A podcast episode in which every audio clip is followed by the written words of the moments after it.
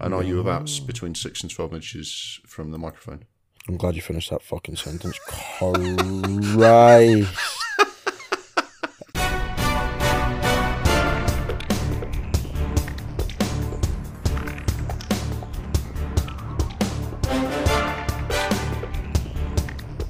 Hello and welcome back to episode 18 of Double Reel. This is the second reel of our monthly magazine style podcast for film nerds. Hopefully, you've caught up with the first reel, had a brief intermission, and refueled ready to take on this mighty second instalment of Nerdy Film Chat.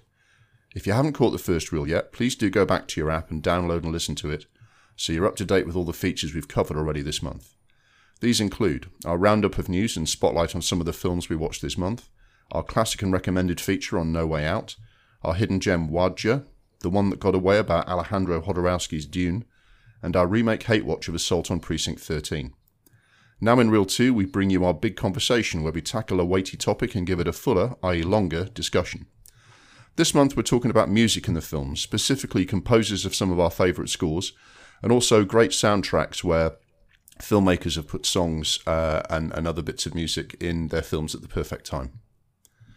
So, James, we, we've talked a lot about sort of uh, movie music in the past. I think you know we've talked about scores, we've talked about best score Oscar and best song Oscar. But um, what um, what do you think the, the, the most important thing is for any movie composer to do in, in a film?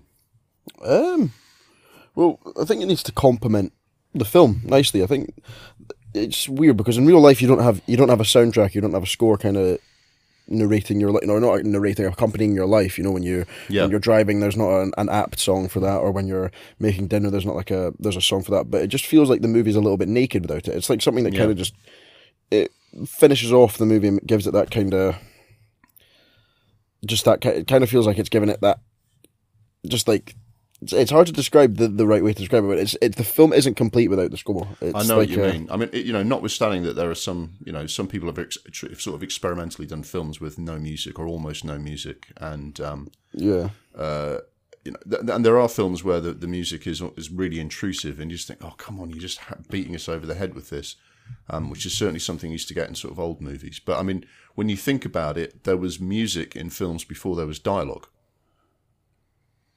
Because people would go and watch the silent films, and there would be music playing along. I mean, it might be just be someone on a bloody piano in your local kind of flea pit in your small town, or a bigger cinema might even have an orchestra pit but before you heard people speak in the movies, you had music accompanying what was happening on screen.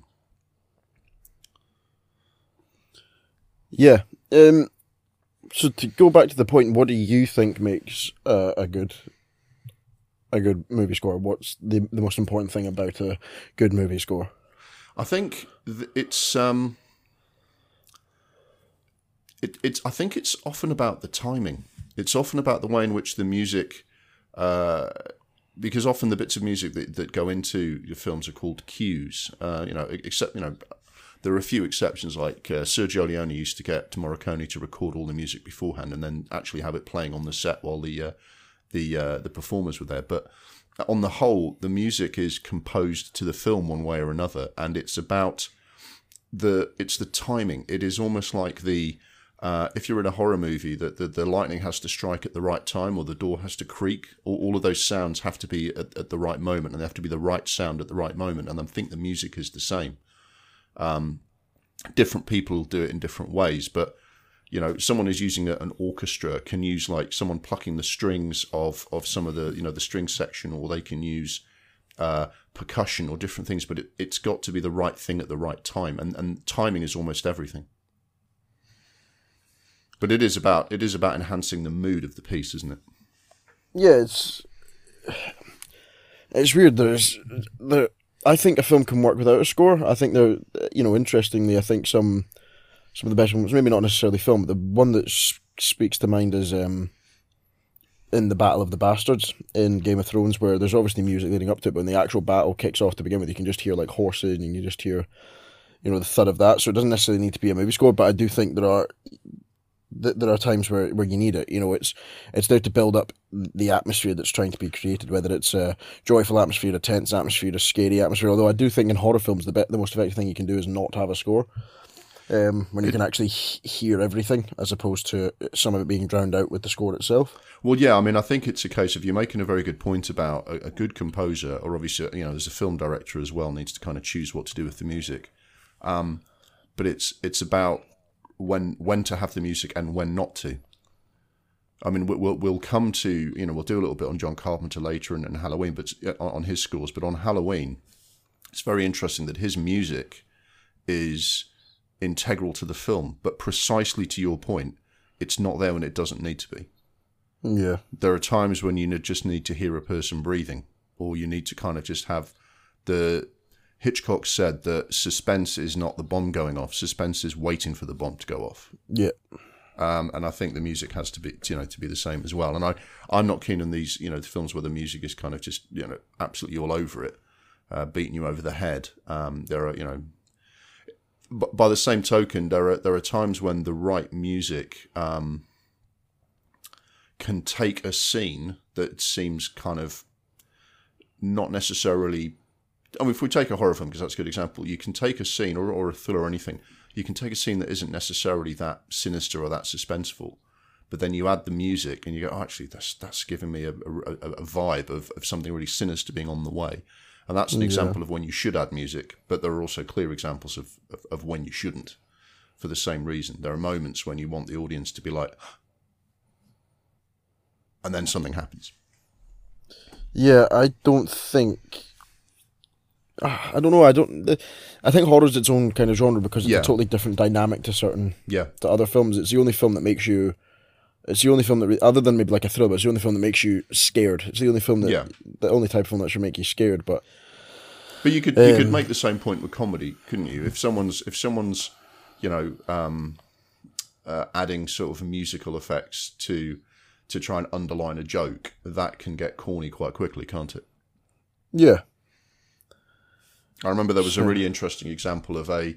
This isn't even a very good film, but there was a film called The Amazing Dobermans, and the whole thing was really off. I mean, I think we've had conversations before about things like Watership Down and stuff like that, where the the tone of, of films a long time ago when I was a kid were often quite weird, and you look back and wonder what people were thinking.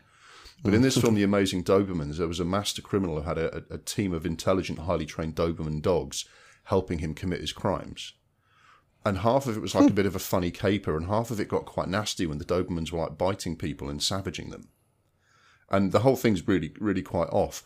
But then they play this kind of mu- funny, honky tonk, what a jolly heist this is music over the top of this while someone's actually getting his face bitten off. And you just think, what fucking point are you trying to make here? So, I mean, it, it just goes to show. I mean, we, I've, I've used a bad example there, but it, it gives you an example of how, in al- almost any genre, music can can transform what you're watching, you know, for better or for worse.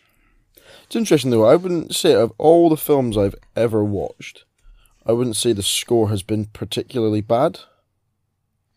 Do you know what I mean? Every, every now and I- again, every now and again, a bad one stand, stands out for me. I, when we watched that Robin Hood remake with Taron Egerton and Jamie Foxx, I, I wanted to find the composer and kick his head in. See, for me, uh, I don't know. I just I don't notice a bad like you can notice a bad storyline, you can notice a bad plot point, you can Mm-hmm. notice bad acting, you can just you can notice bad CGI. I think CGI is the most obvious one to that stands out as bad. But Yeah. I feel like you don't notice a bad score. I, I don't know if that makes the genre harder for someone. But for someone to stand out, it makes it harder because there, I don't think I notice a bad score. So therefore, for it to stand out, it has to be Really good. exceptional. There's so many good composers. You've got, you know, you've got the kind of old guard like um, John Williams springs to mind because he's been doing it for fucking ages. And then I suppose Hans Zimmer comes under that bracket. Then you got the new guard. You got um, Ludwig Göransson, Hilda Guzner I Yeah. think that's her name. I'm I, ho- sorry if I've butchered it, but you've got Yeah. such a competitive market where you've got so many different genres and so many different styles of approaching composing that because I maybe it's just me that I don't notice a bad score as much. No, I, th- but- I think you're right. I think in the vast majority of cases, I agree. I don't notice a bad score, and, and you know, it, as you say, it, it, for it to stand out, it's got to be something pretty special. Um, also, I think what we found, I mean, I, I found is that uh, filmmakers and composers are quite good at learning what works with film scores. yeah. And I think some of the, f- the film composers we're going to discuss, they've been very influential.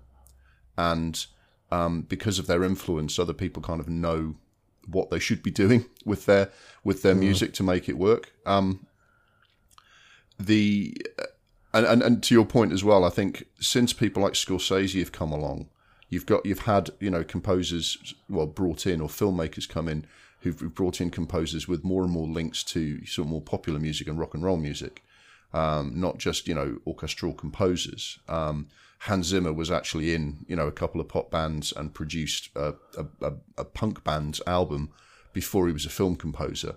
And uh, now you've got people like Jonny Greenwood and Trent Reznor who've been in bands who are now composing music for films because I think filmmakers are well, and and Tarantino's done the same thing with RZA that getting composers in from all sorts of backgrounds, it's kind of blurred the lines, hasn't it? So it's a constantly evolving atmosphere. But to to look at some of the composers we discussed, I thought we could discuss John Williams first. I mean, to us, he's the old guard because he's been going since about 1970. I think he did a couple of things in the late 60s, and he definitely yeah. links back to kind of the old days um, composing of music where um, you have a, an orchestra, you have a, a big strong melody, and uh, essentially it, it, it feels like an orchestral composition that's been made for for a film and there have been one or two kind of great moments like Bernard Herrmann kind of tailored the music for the film for a couple of Hitchcock films that he did and the Cape Fear music was so good that Martin Scorsese reused Herrmann's score for his remake. And in a lot of ways John Williams was a was a, a the successor to that but he kind of dragged it into the modern era a little bit. He still did films with like big themes. The, the you know the the music of a John Williams uh, film will always have a big main theme, which kind of goes back to something like, you know, uh, the Great Escape is pre John Williams, but everyone you know the you know mu- you know bands you know unofficial bands play that at, at football matches. It's a da, da, da, da, da, and the Magnificent Seven score that we talked about. It's like a hummable theme tune. And John Williams took that and just took it to a new level for, for films that he did in the 70s that he's become incredibly famous for and he um he's won five Oscars. Uh, I think he's been nominated something like fifty times for Oscars, and he's won forty nine times. I'm looking at his compositions now. So his first um, score that he did was for, it was a, for a promotional film for the Tourist Information Office of Newfoundland in 1954. But his feature film debut was in 1958 for a film called Daddy-O. Wow, I didn't realise it went back as far as that. I thought directed by Lou Place, and then it's from there. It's like a film every year, basically. Wow. 61, 60, 61, 62, 63. Uh, film scores for loads of different directors. Frank Sinatra's None But the Brave, and then yeah. He's doing. He's not really picked as director, and then I think when does he first collaborate with Spielberg? He did a lot with Robert Altman, yeah. Um, and then 1975, he obviously does Jaws, and then Star Wars two years later, and it's pretty much just Spielberg, Spielberg, Spielberg. Yeah, I mean, I remember when we went to Universal Studios theme park together in Florida. There's a, a section of the park, um, or certainly it felt like there was a section of the park that was the John Williams show, didn't it? Because you've got you got the music from the film uh, that the attraction is based on, whether it's Harry Potter or whatever it else is. You've got that music playing in speakers yeah. where people are standing in the queue to kind of get you in the mood. And you've got the Harry Potter theme, you've got the Jaws theme. I don't think they do the Jaws theme anymore over there, but they used to have the Jaws uh, shark, and they've got Jurassic Park. I'm sure they've got some Star Wars stuff, and it's just like wow. And I remember you would like, oh, John Williams is a fucking good composer, isn't he? Because we're just listening to his music. It's like oh, this is really good. Yeah. It stands on its own as being really good. I mean, what listening to some of his scores for this, I realised that what he did was. Um, for me as a kid, I mean, the Indiana Jones theme and the Star Wars theme and the Jaws theme, these were when you're playing in the school playground, having a joke around with your mates, and you're pretending that there's a shark in the water, you would do the Jaws theme. And if you're trying to be adventurous and jump off something like Indiana Jones, you'd be humming the, the Indiana Jones theme.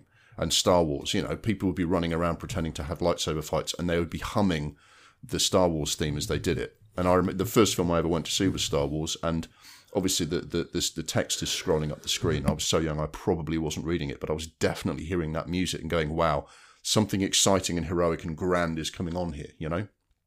And it it doesn't happen so much these days, but John Williams definitely kind of mastered the art of of creating a, a big theme tune for the films that he was doing. He did he did the Superman theme tune for the big Superman films back then as well. I mean, he really was quite really at the absolute forefront back then. I think what stands out about John Williams is that for all the films he did, the most well for me the most notable thing about them is the score. Yeah. So all the most iconic films that John Williams has been involved in, Star Wars, it's the score. I know the the kind of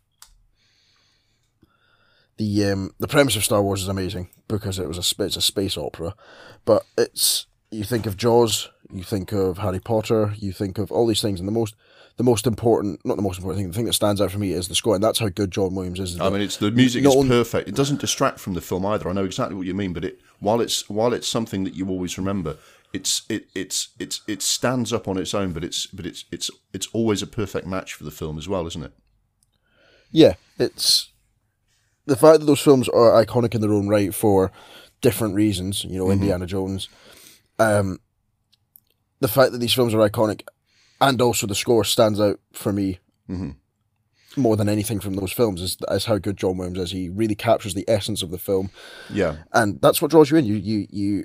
When you think of when the like that's what I mean, they've been living off that for ages now. Like the Indiana Jones trailer, literally just has to have a, a kind of light, softer, slower version of da da da da, and that's you. That's you sold for the next Indiana Jones. Oh. Ab- same for- absolutely, definitely. same for the Star Wars trailers when they did the sequels. It was just like the the Tatooine theme, and it's da da da da, da and it's like right, that's me going to see it. It doesn't matter. I don't care what you show me in this trailer. I've heard that, and I'm going to I see mean, it. I mean, what was amazing about a, a a lot of his films was, as well as the big kind of main theme, he would often have uh, other kind of very notable themes in the music. Like in the first Star Wars trilogy, the the Mark Hamill Skywalker, there was the uh, as you say, there was that moody piece when when he's staring into the sunset, thinking about is he ever going to get off this planet. Uh, and then in the later, uh, I think it was it's either Empire or, or Jedi when it when it starts being used. It's the Darth Vader march dun dun dun dun dun dun, and it's like Darth Vader walking off a ramp is already quite dramatic, but that music means that that uh, the director can have a couple of establishing shots. He can show you the officer looking nervous as as, as Darth Vader comes up, and it, it means that the film's just got more time to go. Yep, here we go. Here's Darth Vader. This is a big entrance. But that's sorry, carry on. And, and with Indiana Jones, I remember when I first saw that, the fact that there was just a map with a, a red line showing where all the different places they were flying to to get to their destination with the theme tune playing over it. It was just like, I'm, I'm, I'm excited about a, a map. I'm excited about a line on a map. Uh, that's just, it's, it's, it's how amazing it was. Well, yeah, that's that's the thing, and that's uh, I suppose Star Wars is his is his kind of baby with how iconic his score is. That Yeah. you know you don't just remember the the roll the opening credits of da da da da da. There's that. There's the the bit at the end of Phantom Men, the bit at the end of Phantom Menace. There's the Imperial March. There's the bit at the end of Revenge of the Sith. Uh, Duel of the There's the- that's amazing music. That- I mean, that's that's terrible fa- film, that's, fa- that's the amazing fan- music. that's the Phantom Menace, and then you've got the the Tatooine. Yeah. I don't know what that song, the, the Twin Suns. yeah, Um, yeah, that, that's how iconic the score is. That you don't just remember, you don't just think Star Wars theme. It's like a, it's like a mind map of just loads of different areas that Yeah. that score takes you to. definitely. And um, obviously, the the story of of how he you know helped make Jaws the film that it was uh, is kind of legend now, but we, we'll do it as well. Um, John Williams was going to be working on the score with, with Spielberg, obviously, um, but there were problems making that film. The, the you know the mechanical shark wasn't working. Um, it didn't work very well in, in, in I think seawater, salt water kind of interfered with its controls and they had a lot of uh, footage that they were struggling to film because there, there was meant to be a shark in the footage and they, they couldn't use it. Um, looking back, that might have done them a favour because the mecha- mechanical shark looked a bit fake. But at the time, Spielberg was struggling. And he sits down with John Williams, which is why they've just been such good collaborators since. And Spielberg says to John Williams, "Look, I'm, I'm I can't show the shark as much as I want to. I'm, I'm, I'm you know, Spielberg's obviously a brilliant director, but this is his first big production. He's, you know, um, a lot of pressure on him. And he asks John Williams to give him some music that will help him sell the idea that there's a terrifying shark in the water and that people are in danger. Uh, you know, uh, John Williams says, "I'll see what I can do," and then with like two or three notes on a cello, he um he creates something that's you know absolutely legendary. You know, so legendary that if you're if you're if you're having a little swim in the sea and some mean-minded bastard behind you starts humming that theme tune, you you know, it doesn't matter that Jaws is a very um you know unrealistic portrayal of, of shark behavior. It doesn't uh, it doesn't matter that you know a million sharks are killed a year for every human that's killed. It doesn't matter that you're nowhere near a shark. You know most of the time you're in the water you hear those two notes and it's And like like- fuck it's the icy chill down the back of your spine it also shows John Williams' technique very well because all the things that he does, he's very clever with it. And I know Bernard Herrmann did this stuff first because he used the violin, sharp violin strokes to make the the the, the psycho uh, death scenes work as well as they did. Um, but uh, John Williams takes that tradition of using the orchestra almost like as his palette the way a painter would for like you know drawing a picture he's drawing people a picture using traditional orchestral instruments and listening through to his music what he does is you'll hear the string section or you'll hear the I don't know, maybe it's the oboe, some of those, you know, those more high pitched woodwinds um, that he uses to create the atmosphere and accompany the bit where he's running through the jungle. Who you know what, what's going to happen next? Um, you know the, the temple and the rolling ball at the start of Raiders of the Lost Ark and all of that, and it builds. And he's very good at kind of building using different cues and phrases of instruments from the orchestra to um, create the atmosphere, and then gradually the theme swells up as as as the scene resolves itself one way or another, you then get the theme tune swells up and you start running through the jungle and diving onto the plane. And he's just married the I'm going to have a big theme tune with this this shot needs a music cue, and he marries that into a piece of music really probably better than anyone.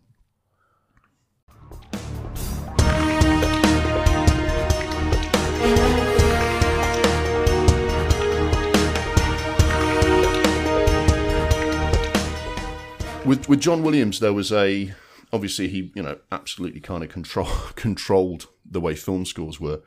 I think there was a little bit of a change in in the way music scores came about in the eighties. There was a notable guy called um, Michael Kamen who did like the Lethal Weapon films and a few things like that. I think I think he did some of the other like Arnie films and stuff like that. And there was a more of a mixture between sort of the musical instruments that you'd normally get in a rock band or a pop band started to creep in more if you you listen to Lethal Weapon or Die Hard, those those um, there'll be a lot of like saxophone and other kind of instruments kind of used to kind of create more of a, an atmosphere, especially in like urban thriller type things.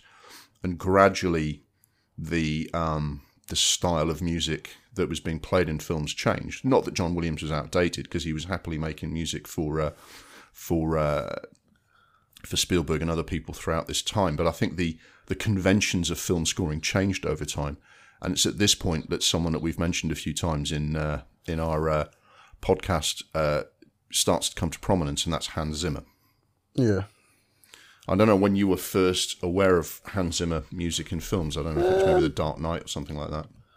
I don't really know. It's kind of one of those things that you don't actually remember, but I think it's just when you hit a certain age. I think probably when I was a teenager when I started taking more interest when you know mm-hmm. you first download the IMDb app. Yeah. And you actually start reading, as opposed to just going, "Oh, that's Christian Bale as mm. Batman or um, yeah. That's Leonardo DiCaprio. It's more a case of probably when I started using that app, using the IMDb app or using Wikipedia just to find out a little bit more about the film, and I would probably see, oh, composer Hans Zimmer, and then you just click on it and then you're like, oh shit, he did that. Oh wow, he did that. Oh, he's done pretty much all of my favorite films. Um, yeah, Hans Zimmer is one for me because he's so he is what the, my favorite composer for me personally because he he's so versatile. You know, he when you actually look at his filmography, you look at um, you look at John Williams. He does big fantasy films. He does, um, you know, science fiction, but mostly you know big adventure, th- thriller kind of. It's a big sound for big films, isn't it? Yeah, big sound, big films. That's the best way of putting it. Whereas Hans Zimmer, he's won one Oscar for The Lion King, which is a travesty that we've covered many times. Yeah. Um, but if you actually look at the films that he's done, he, he's done Gladiator, he's done Inception, uh, the Dark Knight trilogy, Dunkirk, and then Blade Runner 2049, then the Pirates of the Caribbean. Uh, and uh, it's just, that's such and, a varying... And um, 12 Years a Slave. I mean, if you're talking about the range of films that he's done, he's done 12 Years a Slave. He's done, you know, what you would call serious historical dramas is that, uh, you know, require, you know, a, a big a big blasting score like he did for Gladiator would not have been appropriate for um uh for Twelve Years a Slave, would it? Yeah, he's he's also done he's done Call of Duty, Modern Warfare Two, so Kung Fu Panda, the Simpsons movie. Yeah, I mean he's, it's interesting. He just knows what. A, sorry. No, go ahead, mate. You finish. He just he just knows what a score is meant to sound like, regardless of the film that he's been. Not to say that you know John Williams doesn't know how a, a score for Star Wars is meant to sound compared to Indiana Jones, but when you look at the score for um, uh, 12 Years a Slave and compare that to, say, uh, Gladiator. Gladiator is a very loud orchestral kind of. Um, Yeah, it's very influenced by like Gustav Holst's 12 Planets. years, 12, 12 Years a Slave is very minimalist. 12 Years a Mm-hmm. Slave was filmed with one camera, and 12 Years a Slave has a very minimalist score. It sounds like it's one violin or one fiddle um, with occasional louder, bigger pieces, but most of it is just kind of kind of like that one one instrument. Yeah, it seems to me that Hans Zimmer he sort of bridges the gap between like the the classic era that John Williams came to dominate um, of of you know film composition, where you know everything's on an orchestra, and some of the more modern composers that we're going to talk about later that use that use music composition in such a wide variety of ways, and where actually for a scene there might just be two instruments, there might just be someone, there might just be some percussion and and a one other one other instrument, just giving an, an exact soundscape for something. And I think Hans Zimmer, I think um, he bridges the gap between those two kinds of film composition, if you see what I mean. He also came, I think, because he started to come to prominence in, in, in film music in the like, late eighties. He he sort of he picked up the mantle where, as I was saying, music kind of evolved until there was more kind of you know the, a a film score might have uh, keyboards on it. I mean, because you had Giorgio Moroder and Harold Faltermeyer in the 70s and 80s kind of transformed things. You know, Giorgio Moroder is one of the few people who's actually been given Oscar um, recognition for an electronic score for Midnight Express, and Harold Faltermeyer kind of dominated the 80s with things like um, Top Gun and Beverly Hills Cop. And then you'd have electric guitar playing on, on the scores. And Hans Zimmer, I think, inherited that he could do he could he could he could compose with an orchestra like John Williams, but he could compose with uh, a rock band's musical instruments like Michael Kamen could as well. The first time I became aware of um, Hans Zimmer's um, uh, scores was in the late eighties. He started working with the Scott brothers. Um, he did he did uh, scores for Ridley Scott and Tony Scott. He did the True Romance score for um, for Tony Scott, where he's trying to recreate something that that Tarantino loved about um, uh, the Badlands score in um, in in Black Rain, which he did for Ridley Scott. There's a much more kind of guitar based um, start to that music, where because he's it's almost like he's he's, he's situational music. Because like when Michael Douglas is on a motorbike in the in, at the start of the film in, in 1980s New York, there's one kind of music, and then it moves across to uh, Japan for the rest of the film, and there's a Japanese flavor to the music, and he's almost kind of melding the music, literally uh, changing the genre of music that he's making as as things change on screen, and as we've moved towards things like the Nolan films with The Dark Knight and uh, some of the other stuff that he's done. He did Blade Runner 2049, and the film scores have changed, but Hans Zimmer is almost he's he's he's, still at the forefront, and I think that a lot of people are following him. I don't know if he is the one who kind of changed the way music scores are, but even the music scores that have beaten him to an Oscar have often been doing a Hans Zimmer, like the Gravity score. Do you know what I mean? I think that was a decent score, but it was kind of, it was like not, it was Hans Zimmer, but not as good. I thought, um, and I think he did something better that year. It was yeah, Twelve Years a Slave, and it's interesting that music, music, music scores now they don't tend to have a big theme tune. They tend to be much kind of more well, that while, while even you know like the Nolan films, they have massive. The score, the music can be massive for things like Inception, but you don't have you don't have as big or expansive a melody as the Raiders of the Lost Ark theme tune now. It's kind of it's fewer notes, if you see what I mean. Yeah, But Hans Zimmer has bridged that gap from about 1989 to now, uh, and there are some big names coming through, especially these Scandinavian types. But Hans Zimmer is. I mean, he's he's massive, and there's a range of things that he can do. I mean, you listen to the Gladiator theme tune; that's got a big theme at the middle of it. It takes a long time to get there because he's building the music through like a long battle scene or a long kind of fight scene in the Colosseum. But then you get to that da da da da da da. no, no, no. That's at the start of the film. Yeah, but yeah, you know, do you know what I mean? But while that's at the start of the film, there's about four or five minutes of building up, like to the battle. Yeah, no, I know what you mean. Um, Um, but, but then he does have a big theme tune in the middle of his piece, the way John Williams would. But now some of his more recent scores, the style's quite different now. Yeah, well, I think that's what's good about that score is that it starts with the big kind of.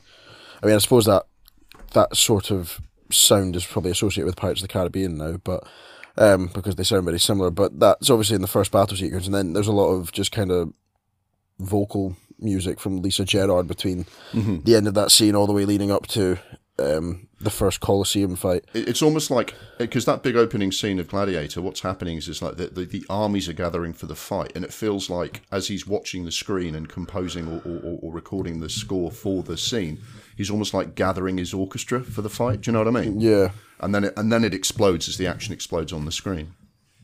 But nowadays, if you listen to the stuff like, I mean, I remember you you, you called out that how haunting Twelve Years a Slave score is, and, and you mentioned Solomon from Twelve Years a Slave. That's that's a very very low key piece of music. It doesn't have you know it doesn't have a full orchestra behind it, and it's much simple, but it, it's equally powerful in a very different way. And I think it just shows how versatile Hans Zimmer is, while also being distinctively Hans Zimmer, if you see what I mean. The way John Williams, the way you would say that's a John Williams score, I think you can also say, yeah, that's a Hans Zimmer score to pretty much anything he's ever done. yeah. There's a real degree of subtlety to his music, which is interesting because he's done scores for like Inception. But if you look at all of his films, Interstellar has moments of loud, kind of I love the Interstellar pieces. theme. He's, he's But there's also like really- church organs, but also tiny. There are bits where it's just like almost like a, just a clock ticking or something, isn't it? Yeah, it's just it's very low key. Um, if you pardon the pun. Um, but yeah, um, I think what's interesting about Hans Zimmer is that he, if he likes the idea of the film, he will go and do it. He, um, he doesn't, you know, he doesn't, he doesn't just stick with what he knows. You know, the, the, the soundtrack to to Twelve Years a Slave is totally different to the soundtrack for um, Inception or Interstellar or Blade Runner twenty forty nine. Um, you know what I mean? That's what I think I really like about John, Yeah. and because he's the best com- composer ever. He's um, no film composer, ever being pedantic, but he's uh, Well, today's film composers seem to be like um, more of a success as kind of the classical composers of like 200 years ago. You know, if, if Mozart and Beethoven were alive today, they'd probably be doing film scores. there, there are a few kind of people I'd like to mention before we get on to the more modern composers. I think modern, more modern composers are a good place to kind of finish up to sort of where are we now. Um, you know, the, the, those Scandinavian ones, and there's Jonny Greenwood and Trent Reznor, but there's a few people who've been influential in, in, in, similar ways to John Williams and Hans Zimmer, um, but for different reasons. And there's been a few kind of interesting kind of offshoots of scores at the time. I think people, the first one I mention is people have started using uh, bands, you know, rock bands who've never done a film score before. Since the 70s, people have said, well, why don't, why don't we get a band to do that score? And um, uh, Dario Argento for his Giallo films used a band called Goblin for his. Um, Tangerine Dream uh, came in and did the music for a film called Sorcerer for William Friedkin, uh, and you know more recently Daft Punk did the same thing, um, and and obviously in, a- in a much more kind of flashy and camp way, no pun intended, Queen did the Flash Gordon soundtrack, which is over the top but perfect perfect for that film. Do you know what I mean? Um, probably the best example of that, and it's not really a trend in music; it just happens from time to time. And I'm not talking about people who've gone on to become film composers either as well as or after being in a band or being a, a, a popular musician. I'm talking about somebody who just did it and then went back to doing their, their job, you know, was uh, Peter Gabriel for The Last Temptation of Christ. Because he hasn't done many scores, um, but he uh, he went and did The Last Temptation of Christ score for, for Scorsese, who's always got one foot in in music. Do you know what I mean? And he got he got Peter Gabriel to do that. Peter Gabriel doesn't immediately jump out biblical drama to you, does he? But he did the music Yeah. for that, and it's it's really quite beautiful. Um, and and it's strange because every now and again, a, a, someone you would recognise as a great musician from another genre tries their hand at film music, and the results are sometimes, you know, very interesting. Um, another example which I really liked was uh, Philip Glass. He did. Um, he's occasionally done music for for films. He mostly does classical compositions in an era when that's a really kind of fringe thing these days. Um, you know, it's only certain people who, who go to Philharmonic symphonies who would go and listen to a, a, a Philip Glass symphony, if, if that's what he does these days. But he he's done several scores. My favourite of which is the original Candyman film, because right. um, he it's quite choral led, but it's so beautifully atmospheric, and it's just the absolute the absolute perfectly judged music that you need for the tone they were trying to set with that film. That it's in a ghetto and it's horrible, and there's a lot of it that's to do with this this tropes of a slasher film because this guy with a with a hook, supernatural otherwise, is leaping out and kind of gutting people. But because of the uh, the the, the Candyman figure is a rather tragic figure and a very elegant figure. Uh, and the music evokes that in, in in such a beautiful way, and it's really listenable. I think it's so listenable that um, I think they borrowed from it a little bit for the new Candyman film, and it's American Horror Story just bloody used it when they were doing one of their TV series to evoke a horror atmosphere. They just went, "We're going to use the Philip Glass music from Candyman because it's just so good." um, and I like that little kind of side thing. The other two composers I wanted to discuss uh, were Ennio Morricone and John Carpenter. Yeah, They don't Um, represent- I was going to mention. I was going to mention Ennio Morricone as well. Just Well, let's do so we didn't Morricone. Because, let's do, let's do Morricone because he doesn't represent a trend in the way films are scored, in the way John Williams does or Hans Zimmer does. He's kind of his own thing, but he's obviously been huge in um, uh, in music composition ever since the spaghetti westerns, right? Yeah, the that is his genre. If you think of spaghetti westerns, you're going to name Sergio Leone, and then you're going to think Ennio Morricone. That's it, they kind of go hand in hand. Um, Yeah, and interestingly though, I mean, obviously because he's a big Italian composer, he he's done. He's you know Italy's John Williams in a sense because he's their go-to guy for any film, which means that as well as classic films for people who, who know and love Morricone, Leone you know branched out into you know crime drama with Once Upon a Time in America, and other people like John Carpenter, for example, have used him. Uh, and there's a film called The Mission that he did. The music's beautiful for that but mostly, as you say, he was kind of known for that spaghetti western style, which was very distinctive. And that's that wasn't classic western style when he did it, but now it is because of because of him. Um, but in Italy, they're like, we've got a film, Ennio, will he do the music? So he'll do anything. I mean, no, Italy makes all kinds of films in all kinds of genres, and some of them got Ennio Morricone music, even though, and he does it, he tailors it for the film. So if you get a best of Ennio Morricone, you'll get a, oh, what's this? And it's for some police drama from 1968 in which sounds nothing like nothing, nothing like, yeah, exactly. Um, no, uh, Ennio, Morricone is obviously a legend, and you, you know someone, you know um, he's a good composer when Quentin Tarantino spent his entire career trying to get him to do a film with him.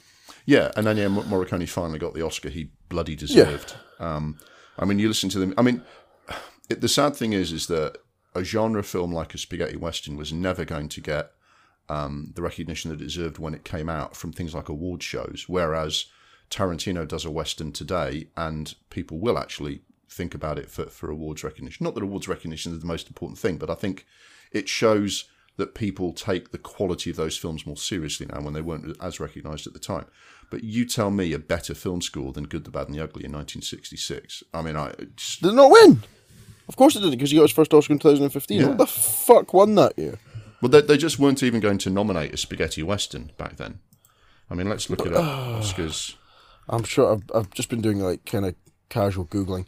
I want to mention another guy who we'll mention when we get probably closer to the new. He's not the new guard, but he's not quite the old guard. He's kind of like I would say around about the 80s and 90s. But I want to mention him in a minute after we've spoken about um. These two. Here we go. Right, I'm at best score now. So 1960. Born Free, John Barry. Now, John Barry was like a, a Didn't get nominated. Not even nominated. No. I mean, you, you look at some of the people that are nominated. Jerry Goldsmith. He did the music for Alien. He's a very highly regarded composer. These are all very old school people. Elmer Bernstein, John Barry. I just, I'm not having it.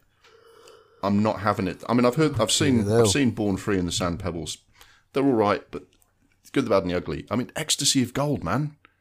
What do you want? What do you want? I that's not even the main theme, and it bloody blows anything else that was made that year. It's a very of the water. weird genre, isn't it? It's, I feel like they're getting better with it now, but we'll, we'll talk about. I think mean, there's what- there's always an element in the Oscars of giving like like things like cinematography and things like uh, makeup effects and stuff like that. It'll be like we'll give you a nomination if you were very good in the kind of film that we normally give Oscars to. And a Clint Eastwood western in the 1960s did not fall into that category. A Clint Eastwood film in the 1970s, maybe, but not now. You know. Yeah, But yeah, Ennio. Morricone, who's he's you know Sergio Leone famously when he was doing the uh, certainly for Once Upon a Time in America, but possibly for some of his previous films, Morricone, the film, the music was already available, and he'd be playing it on set. So De Niro's walking on in Once Upon a Time in America, uh, and Morricone's music is all about building the emotional mood, um, and then you know the music is playing, and Sergio Leone, who didn't even speak much English, could say to I mean, De Niro spoke Italian, but you know James Woods doesn't speak much Italian, and Ennio Morricone could say, "Hear that? That's how you're feeling in this scene, or that's how the audience is going to be feeling in this scene." action, and and that's an interesting way to to to, to make music for films.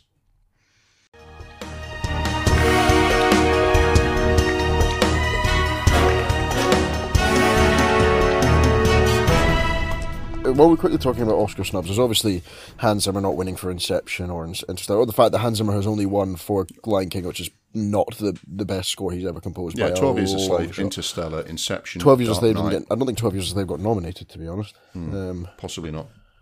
um, when did Twelve Years a Slave come out? 2013. No, Philomena, Saving Mr. Banks, Her, and The Book Thief got nominated, while Gravity won, and uh, Twelve Years a Slave wasn't nominated. Um, but anyway, Oscar Oscar snubs are you know one thing, but you're it, it all just kind of.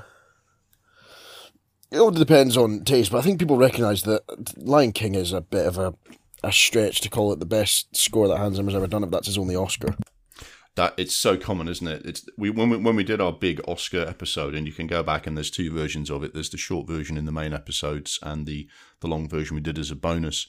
It's not just that people get snubbed for the Oscars; it's that when when you see someone's won an Oscar, you go, they won for that, and not for the eight other things they've done, which are you know absolutely classic.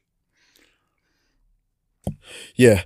Um, obviously, there's a snub for Ennio Morricone. I mean, I, I wouldn't say that uh, The Hateful Eight is his best score. I'm not even sure it's the best score from that year, although that was a pretty weak year if you actually look at the nominations. Bridge of Spies, Carol, Sicario, and Star Wars The First Force Awakens, and he definitely should have won for The Good and the Bad and the Ugly. If you think of, if you want to talk about iconic film scores, if, if no one mentions The Good and the Bad and the Ugly, then you need to get out of that conversation. Um, but if we're talking just quickly on the, the topic of Oscar snubs, I didn't realize this. Thomas Newman has never won an Oscar. That's right. We were talking about the Newman family, weren't we? And his either his dad or his brother have won, but he hasn't, even though he's done some really really good stuff. He's been nominated for 15, 14 for score, and one for song. Now, you actually look at the ones that he's, you look at the films he's scored and think maybe he should have should have won. Uh, the Player, The Shawshank Redemption, Cinderella Man, American Beauty, The Green Mile, In the Bedroom. I'm surprised American Nemo. Beauty didn't win, actually, given that that was a really dull. I, I, I think it's an overrated film, but a the music's really good from that film. Well, he did. He did Skyfall and Spectre, and Skyfall won Best Song, um, 19, uh, 1917. Um, They Sam have some, they have one. some funny rules as well in the Oscars. We'll come to when we talk about Jonny Greenwood, where they they used to have a kind of unwritten rule that was kind of in the gift of the voters or the gift of the, the nomination gatekeepers about how much sampled music or music from elsewhere uh, or music that's been recorded before that you've reused for for this uh, is allowed to be on your new score, and that can hurt a Bond film. It can hurt a Tarantino film because the way he likes to kind of mix and match his music um, that might have affected Thomas Newman on um, on on Skyfall. But uh, yeah, it is a it is a, it is a glaring one. Uh, Ennio Morricone was actually nominated for The Mission in 1986, and if he was going to win an Oscar for something, it would probably be that because it's a very serious, it's a very serious-minded histor- historical drama, um, and the music is is incredible, and he certainly deserved the Oscar for that. When you look at the things that were nominated, a Star Trek film was nominated that year. I mean, come on, um, you know, and, and I- and I don't mind Star Trek.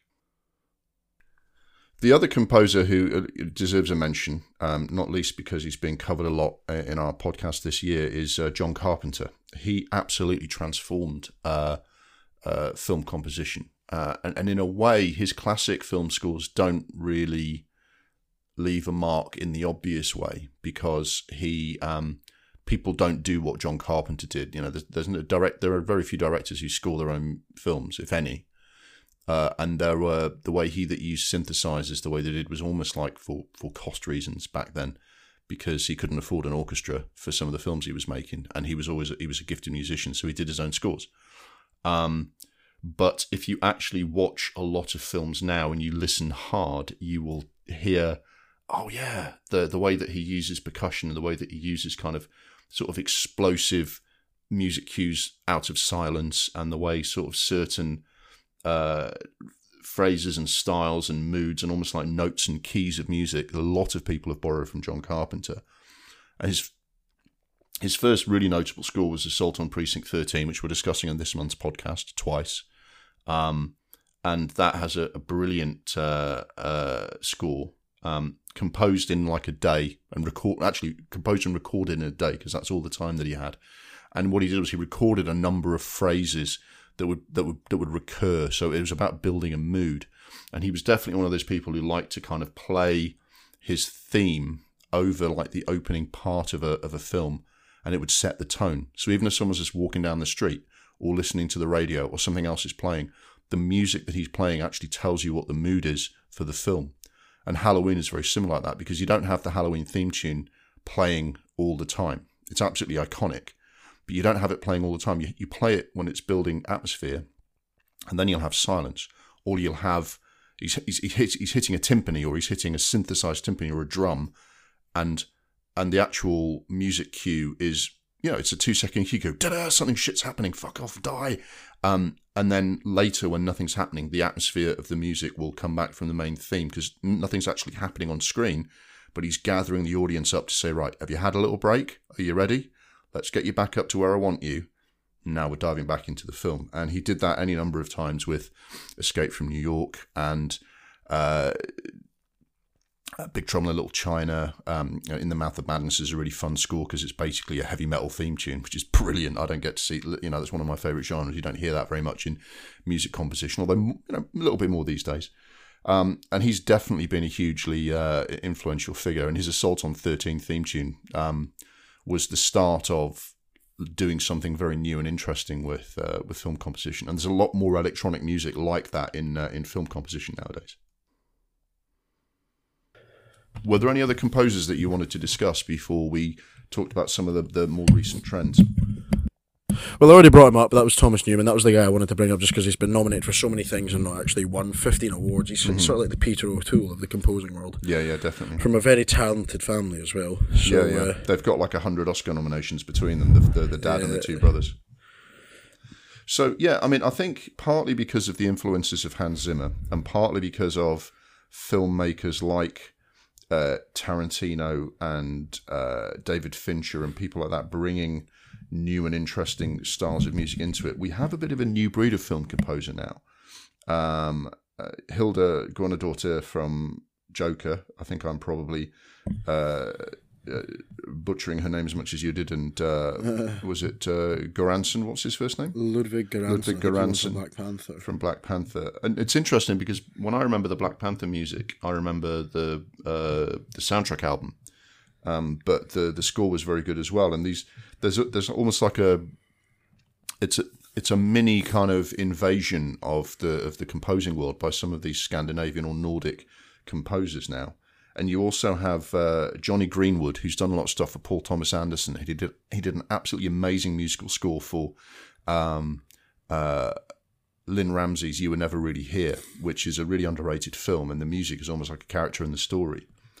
Um, and Trent Reznor, who's become like the go-to guy for David Fincher films, I think this, maybe the Social Network was the first one he did. Maybe he maybe he was doing something before that. But Trent, Trent Reznor and Atticus Ross are this double act now for for David Fincher, and they represent this very new um, style of of film composing, don't they? Uh, yeah, I don't particularly like their scores. Um, the the Academy seems to love them. Maybe I just mm-hmm. have a kind of chip on my shoulder about the fact that they won instead of Hans Zimmer in 2010 for the Social Network. But mm-hmm.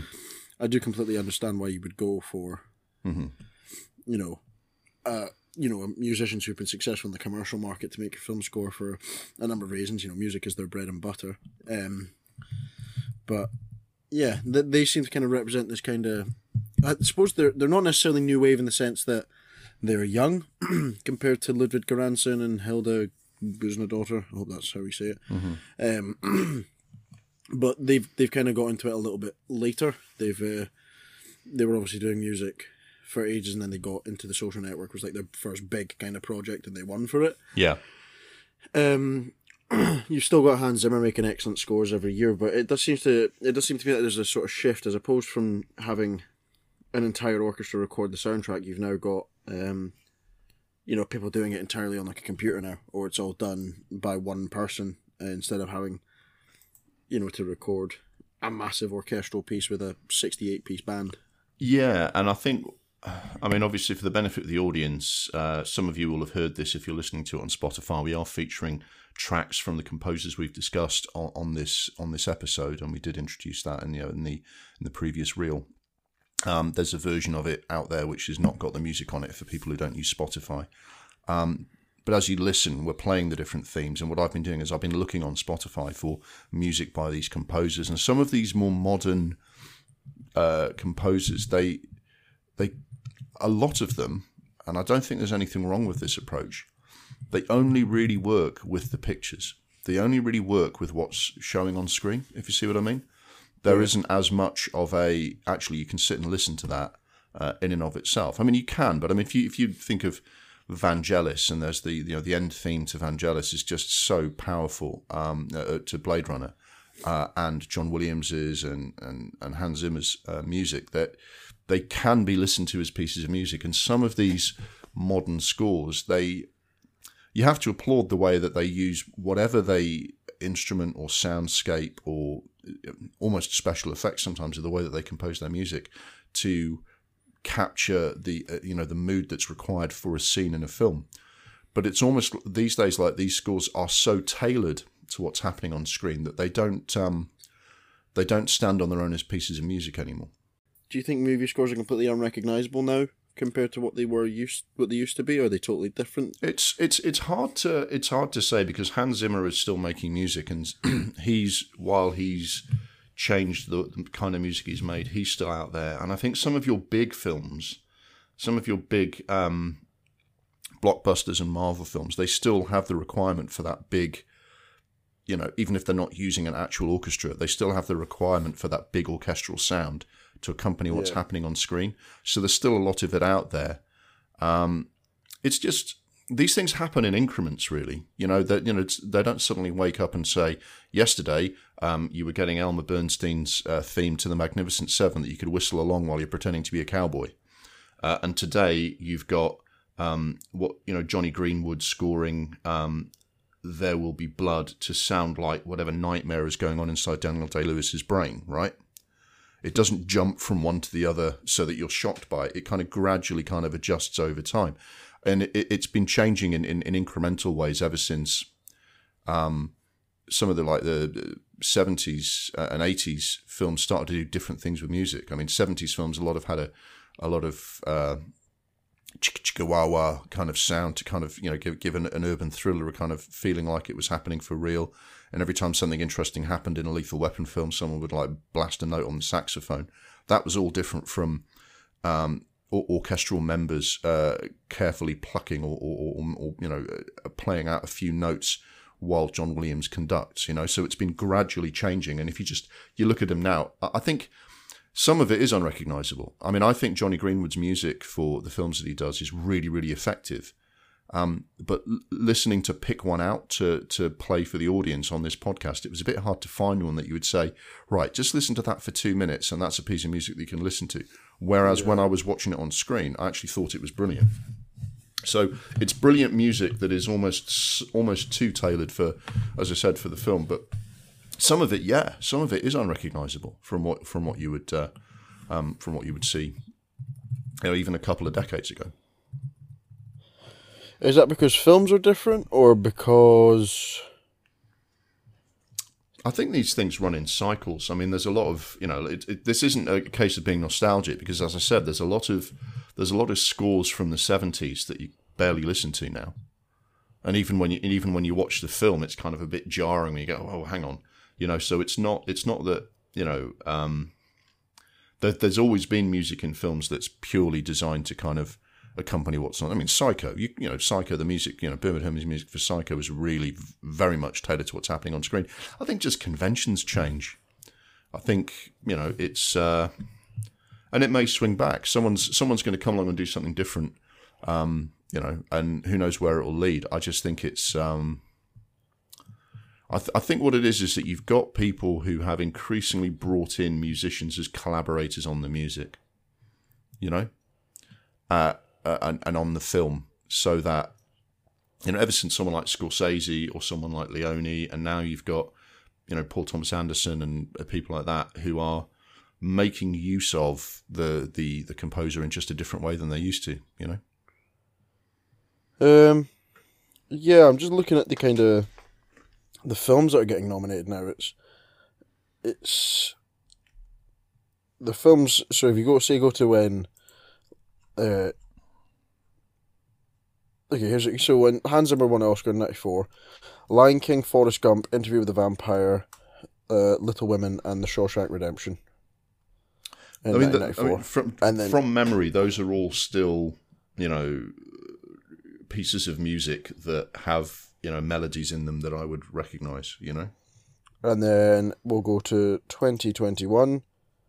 Uh, you have Soul, The Five Bloods, Mank, Minari, News of the World. So, do those films seem totally different? Because to me, they do. That seems like it's a different type of film. I don't know if that's just because it's the nineties and those are the kind of films that were coming out in the nineties. I mean, um, I mean, just just for comparison purposes, if you look at the um, uh, the 20, the ninety second Academy Awards that honoured the films that came out in nineteen sorry in twenty nineteen, um, best original score nominees, Joker by Hildur Guðnadóttir won it, and I think that's very much a modern kind of Nordic you know score that's there to do a specific job. Yeah. Um, but also, it had a lot of music off the soundtrack, you know, song needle drop songs, which we'll come to in a minute. Um, and you had you know Randy Newman Marriage Story. Now Randy Newman is a you know he, he's done a lot of the music for things like Toy Story, and, and he's I think he's more a bit more old school than you than you would normally have. And Thomas Newman was nominated for 1917, and John Williams is nominated for Star Wars: The Rise of Skywalker. So it's still a bit of a mixed bag, I think. But obviously, conventions are what they are. I mean, I, I do think that there are far fewer scores with a big theme theme tune in them. And I saw a friend of mine you know, talking about something similar recently is that you, you don't get big themes anymore. I think that's the biggest change. Unless you're doing something like Star Wars, which has a legacy where you have to have the big theme tune. I think even scores by people like Thomas Newman from 1917, which is still more recognizably film music as we might understand it, it's still more film music in the way Hans Zimmer does things these days, where the the, the theme doesn't have a, a lot of notes, you know. Yeah. But you know, look, these things go in cycles. Who knows what's gonna who knows what's gonna come next? So, shall we have a look at the other the other part of our um, uh, discussion uh, for this month, which is the uh, the music uh, that people have you know taken from their record collection or nowadays their their playlist um, to add to to their film, and it's talking about you know great uses of songs and you know films on the soundtrack album. Are there any that jump out for you as like you know films that are almost as famous for their soundtrack, you know, compilation album as they are for the film itself? Um, oh, I can't think of one off the top of my head actually. Um, the one the one that jumped out for me was Trainspotting. Yeah, because that was that was a social phenomenon when it came out. It wasn't just a film. The you know those. I don't think all those all the songs on there have like uh, aged that well. I'm not sure how many people um, are listening to Born Slippy by Underworld, right? But that album at the time was was massive. You know, Iggy Pop, uh, Lust for Life playing, just hitting you in the head before, and then the next thing you see is some of the junkies running down the street.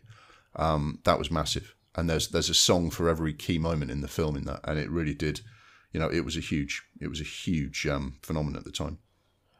Um, I wouldn't say specific film, but Tarantino's very good for it. Yeah, Tarantino you know. is very good for it. So is Michael Mann. Michael Mann does quite a few films where um, I mean, I've got the Heat, Heat soundtrack on CD. Remember those kids?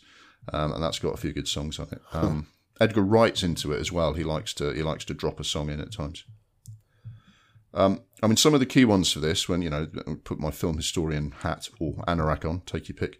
Um, George Lucas's early film American Graffiti was absolutely huge for this because although he's known for his sci-fi films, his first big hit was American Graffiti, which is set in like the 50s or I think it's the 50s, and it's about a bunch of kind of young, kind of uh, 50s teenagers and their, the, you know, and their cars and their lives and all of that. And he evoked the atmosphere with about, I think he used about 40 50s rock and roll songs on there. And as we talked about when we did the Fog uh, at the beginning of uh, the year when we were doing the Year of the Carpenter. One of the films that is famous for its use of a DJ is American Graffiti because, as well as playing those songs, there was a DJ saying, "And hey, this is the sounds of the '50s, and here's a new song, you know, here's a new song, rock and roll song for you to play." And something from the that era would then play over the soundtrack while the the cast were, you know, living out their lives, which is definitely something that influenced Tarantino when he had the DJ um, sound of the '70s playing over. Um, over Reservoir Dogs. So that that was a huge huge one. Um, other than that, I think there's been some. Purple Rain's a bit obvious because obviously it's a it's a film where Prince plays a character based on Prince in a band playing songs. So of course his songs are going to feature in the in in the the film. But as well as Purple Rain being quite a successful film, I mean it's got its flaws as a movie. It's got Prince songs from beginning to end. When Doves Cry, Purple Rain, you know, little, you know, Darling Nikki. It's you know, it's an absolute feast for anyone who likes Prince. Um, apart from that, I mean, I, one of the people who kind of pioneered this was Scorsese. Because when Scorsese came in and uh, and started making movies, he was a, he wasn't just a fan of movies; he was a music fan. He's a massive music buff. So, "Be My Baby" is a key song in uh, Mean Streets. There's loads of songs in. I mean, Goodfellas is probably a classic example. The soundtrack for Goodfellas kind of tracks their their period. So at the start of the film, it's like lots of early '60s stuff, um, and by the time they're getting um, getting into trouble with the law and it's all coming apart, it's uh, it's Eric Clapton in in the '70s. So you know, Scorsese is another one who's really really strong on this. You might not like it, but Flashdance has a pretty iconic soundtrack. Well, th- this is the thing: is it does depend what music that you're into, and I think once you go into um, into the cinema and the lights go down, there's no such thing as a guilty pleasure. There's just good songs that work on work on screen. Because Saturday Night Fever, I, I couldn't call myself a disco fan or a Bee Gees fan, but Staying Alive is a fucking incredible song, and and the, and the the you know while Saturday Night Fever was a hit, um, the soundtrack by the Bee Gees from Saturday Night Fever was an absolute musical phenomenon. I mean, it's a you know those you know uh, that you know bought bought them their houses and put put all the money in their pensions. That was an absolutely phenomenal you know success, and it it is. Um, it, I mean, it is interesting. There, there are very hip films that uh, that manage to do something like play songs that, that that are quite cool, like Grosse Pointe Blank um, has a lot of kind of cool music on the soundtrack, and High Fidelity is very similar. And then there's stuff like Tarantino where he he has um, something like uh, uh, the main theme from Kill Bill, which is a hugely flawed film in my opinion. But that music, that's a that that's a song or an instrumental track from a, a Japanese composer that Tarantino's obviously heard of because he's got his his fingers in, in all of those kind of bits of pop culture and he uses that, and he uses RZA to do the main um, soundtrack, and then he's got Nancy Sinatra's "Bang Bang My Baby Shot Me Down," and he's always got that. He almost he takes old songs from wherever, like "You Never Can Tell" for Pulp Fiction and uh, "Girl You'll Be a Woman Soon," and he makes them hip because they're in his film. Do you know what I mean? He's got that retro feel to it. Yeah, I'm gonna if we're if we're picking one film, I'm gonna pick the Guardians of the Galaxy podcast a podcast soundtrack. Yeah, that I mean that that is brilliant. That is again that is just a, an an absolute collection of hits. Um, I mean, I, am to sort of just list some of my favourite um, uh, needle drops from films where things have actually been made into you know a classic because of that combination of film and um, film and TV, and I think they they tell their own story. The theme from Shaft by Isaac Hayes. I mean, you, the film is never going to live up to that theme tune. I mean, that that theme tune is so fucking good.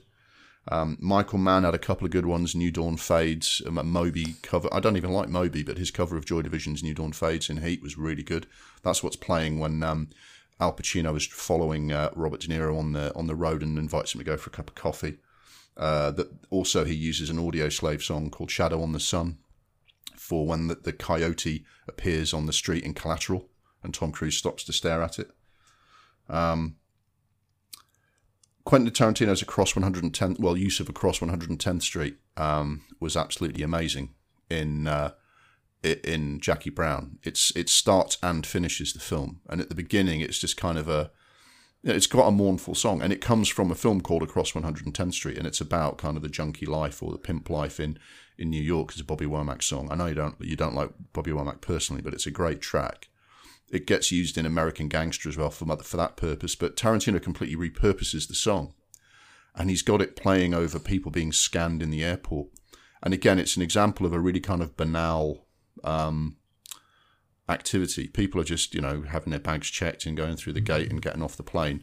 But he plays that. It's just to say, guys, you're about to watch something special here. And then at the end, when it's the song being played over Pam Grier's exit from the film with all of the emotion that she's got going through her, and she starts lip syncing along to the song in her car as the, as it plays on the radio. It's and, and the close up gets ever ever closer on uh, uh, Pam Grier. That's just incredible.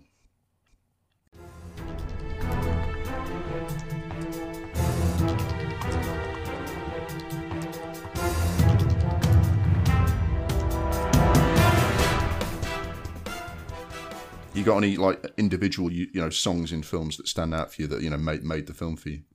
Didn't really make the film. Made the film more bearable, but the two the two moments in Watchmen.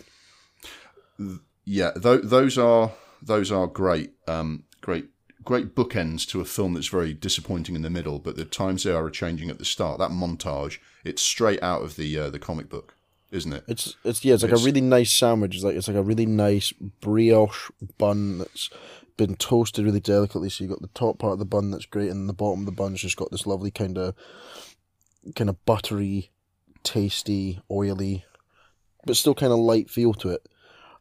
But the problem is the bun is surrounding a shit sandwich. That's Um, right. Yeah.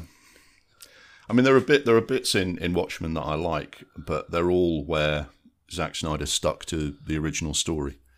Um, and for example, the ending when it feels like the world's about to end and the nuclear the nuclear button is going to be pressed, and Jimi Hendrix is all along the watchtower, which is a, obviously a cover of a Dylan song. So that juxtaposition of the two, you know, a Bob Dylan song at the beginning and a Bob Dylan song played by Jimi Hendrix with that just greater atmosphere to it. And uh, I don't know what um, All Along the Watchtower is really about, but it does feel like an end of the world song, and it's just it is very very well timed there. But again, both of those are in the original comic books. So you can't give Zack Snyder too much credit for that because literally those both of those songs are actually um, uh, at least suggested or actually featured in the uh, in the original graphic novel. I'll have to go back and look at it to remind myself.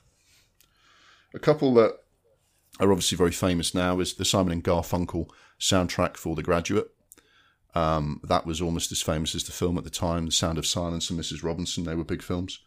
Um, Eternal Sunshine of the Spotless Mind is one of my favourite films, and the ending of that has got um, uh, Everybody's Got Learn Sometime by Beck. It's a cover version, but it's just this really quite sad, but somehow hopeful, somehow clinging on to something uh, aspect to it, which really it just sets off what's happening on screen perfectly. That's a good one of mine. And obviously, the piano exit of Layla over the end of Goodfellas is a classic.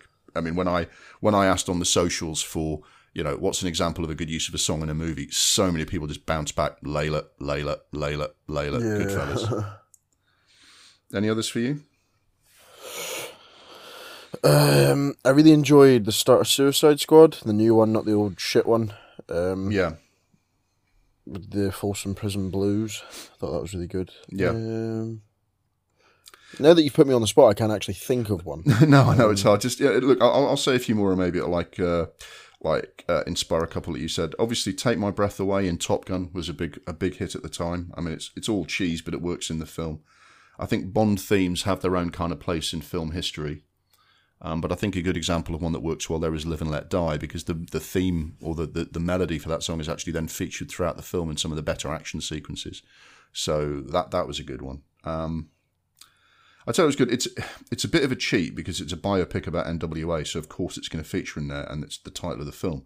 But when Straight Outta Compton is played in the film Straight Outta Compton, I mean that's one hell of a needle drop because it just kicks off the whole film so beautifully. The, especially the way that the way the way the way it starts and kicks people, you know, in the back of the head, you know. I feel like we're missing one. Well, I mean, there are some big ones. I mean, uh, the Doors uh, song "The End" at the beginning of Apocalypse Now. Um, Where is my mind at the end of Fight Club is huge. And I, I tell you what, I also liked was, um, although it's actually performed by Leslie Odom Jr. in in the film, at the end of uh, One Night in Miami, when Sam Cooke's character sings "A Change Is Going to Come," uh, at the end to kind of give you the epilogue to that film. I thought that was really good as well. Yeah. Uh, does that count though? I don't know. Um, I- I'd like to count it because I like Sam Cooke, and I know you love Sam Cooke. I mean, Sam Cooke's featured very prominently in, in, in films as well. I mean, there's a great use of uh, Wonderful World in in Witness. Um, Harrison Ford starts dancing with the um, Kelly McGillis to that music in there, and she's Amish. She's never heard rock and roll. That was uh, that was a really nice moment. Um, I'd obviously like to give a special mention. We've mentioned this before, but the use of Johnny Cash's "Hurt" in the trailer for Logan, uh, although it's not a film itself, it is one of the greatest pieces of of music married to pictures from a film that I've ever seen. I would say that the end isn't even the best use of a song in Apocalypse Now, because I'd say uh, "Rise" was it "Ride of the Valkyries." Yeah, I mean, obviously that, that better use of it. Yeah, I mean that is incredible. I mean, we it doesn't immediately spring to my mind because you know we've been talking about kind of modern bands and Wagner's Ride of the Valkyries is a classical piece. But yeah, when that when that plays, that is again that's that's something that people always remember from from that movie. Um, there's various ones, and it, does tend to you know depend what kind of music you like. I mean, I really like. Although it's a kind of an average film, because I'm a bit of a metalhead, I like the way Shoot 'Em Up used lots of rock and metal bands, um, including If You Want Blood by ACDC, as Clive Owen jumps out of a plane and starts killing people in, in huge numbers. I thought that was good. Um, Perfect Day in Trainspotting is a huge moment. Um, the use of Separate Ways in both the Tron films by Journey. And it's funny because it doesn't even have to be um, a, a great song, because, you know, Boogie Nights Yeah. There's uh, two very kind of middle of the road soft rock songs featuring in in the, big scene with Alf Molina towards the end when that cocaine deal goes wrong, and it's Sister Christian by Night Ranger and Jesse's Girl, um, by I can't remember the guy's name now, but uh, they're kind of average songs, but the way they the way they are used in the film elevates both the song and that scene from the film in a really kind of strange way. Um, other than that, I mean, pe- people use the songs for different reasons. I mean, uh, In-A-Gadda-Da-Vida um, in Manhunter is used by the serial killer to attack a blind woman because it's just such an aggressively oppressive piece of music, you know? And um, Low in Tropic Thunder when Tom Cruise's character is kind of doing this horrific dancing to film, yeah. hip hop. It, it's like, it, it, it just shows what you can do with a piece of music depending on what you're trying to do to the audience, you know? Uh, I liked um, the Kenny Rogers uh, song. Uh, just got in to see what condition my condition is in in Big Lebowski as well, um, because it was just you know the Coen Brothers are just trying to create that kind of trippy atmosphere to the strange kind of hallucination that Jeff Bridges is having at that exact moment. Um, and sometimes people have songs written specifically for films which become classics. Um, uh, Fight the Power by Public Enemy was specially written for Do the Right Thing for Spike Lee. He approached Public Enemy and said, "I need I need a song for this film that I'm doing about racial tensions in uh, in New York today." And uh, Public Enemy stepped up to the to the bat and gave and gave them you know probably their best song. Um, I'm sure there are hip hop fans who'll think what a what a wannabe. He's only mentioning the song he's heard of, but I think it's a tremendous song. Um, but Radiohead wrote exit music for a film specifically for the Leonardo DiCaprio Romeo and Juliet film, um, which has a, a you know really uh wonderful atmosphere to it. But again, I mean, there, there are endless, endless, endless examples, and people have done this in any number of ways. I mean, on the socials, a lot of people mentioned the use of various songs in uh, Vietnam films, like uh, Louis Armstrong in uh, in Good Morning Vietnam Yeah. because it's the the uh, and that's classic. I mean, some of these things became massive cliches in Vietnam films, which um, were so perfectly parodied in uh, in Tropic Thunder, because the idea of playing Louis Armstrong's "What a Wonderful World" while napalm is being dropped on villages in in Vietnam is just. It was it was very well done at the time by Barry Levinson, but it, it became it's so easy to do, isn't it? Pick a song. I mean, they did it with White Shade of Pale in another Vietnam drama. Um, and it's so easy to take a song that's quite beautiful and sounds hopeful and sounds sweet and show it over footage of really bad shit happening. It's really easy and it's it shows the kind of facile way that lesser filmmakers have tried to do Vietnam, you know. Um, but also a couple of great. We talked about Apocalypse Now. Platoon's got a good soundtrack. Um, it all just depends what you're into. I mean, because there are, you know, songs that if if someone makes good use of a song that you hate in a film, it's not going to work for you, is it? Yeah, I agree. It's um, I'm trying to rack my brain. I, th- I think that's all I've got. Um, I think the best use of a song is probably "Times They Are Changing" in Watchmen, but it Yeah. feels bad to give it to that film because that film's shit. But Well, it's No, agree. yeah, it's funny, isn't it? You know, a good needle drop is easier to do than a good film. I think sometimes.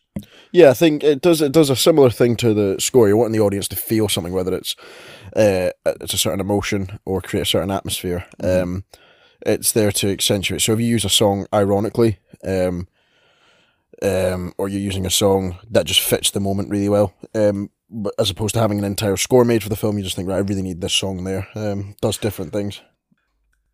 There's a film called Fallen with Denzel Washington, and uh, the the very interesting uh, idea in the film, which is otherwise not very good, is that this person at the start of the film is a serial killer, except he's not a serial killer. He's possessed by an immortal demon who who possesses people's bodies, takes them over, and makes them into killers.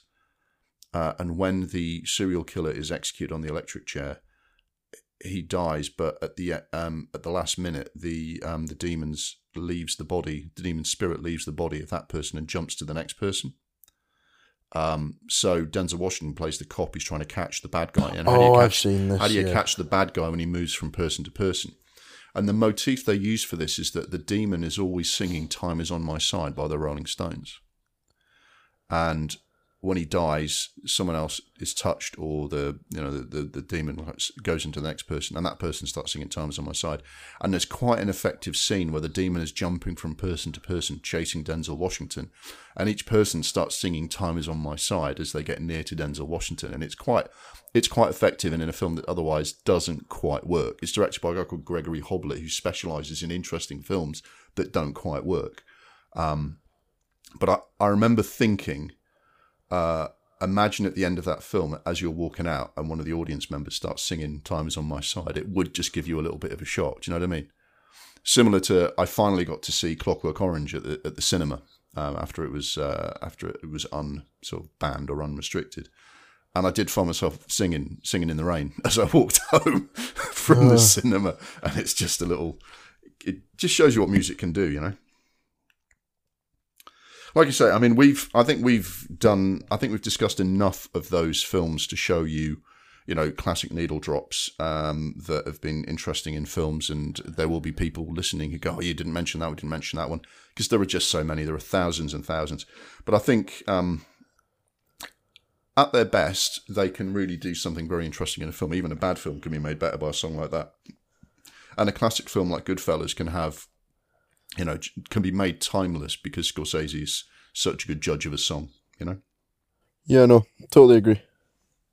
Okay, so that is our um, summary of music and films. There's plenty more out there for people to listen to. I mean, some people have already gotten in touch on the socials to talk about their favourite music and their favourite composers and films. We mentioned a couple of their of those, but if you have any more, um, please uh, please jump in.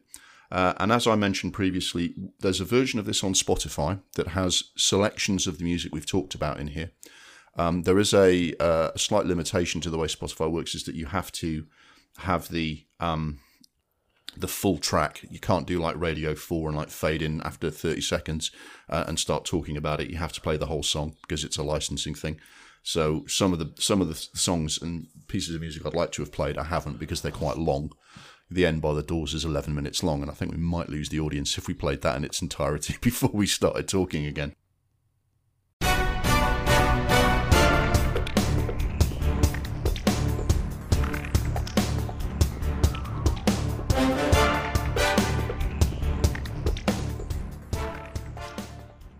That's all for this month's episode of Double Reel. Thanks for listening and for making it all the way to the end. Thanks also to my co host, James Adamson. The podcast was edited in Audacity and hosted on Anchor FM. We are grateful for their continued support. The music was Mistake the Getaway by Kevin MacLeod. Wadjda is available to watch on Netflix as of October 2021 and is widely available to buy on Blu ray and DVD. The story of previous Dune projects is documented in various books and online articles, and the documentary film Jodorowsky's Dune. Outside of Double Reel, you can find us both hosting a new non film related podcast podcast, The Adamsons Versus. Our first episode, The Adamsons versus the Taliban on Pedalos, is out now. So this is me, James Adamson, signing off, and This is me, James Adamson, signing off. your next podcast episode will be our regular episode 19 next month. Keep an eye on the socials for any bonus or special episodes we decide to do in future. If you enjoyed this podcast, please like and subscribe and tell your friends. Until next time, stay safe, watch lots of films, and may your life be as awesome as you pretend it is on social media.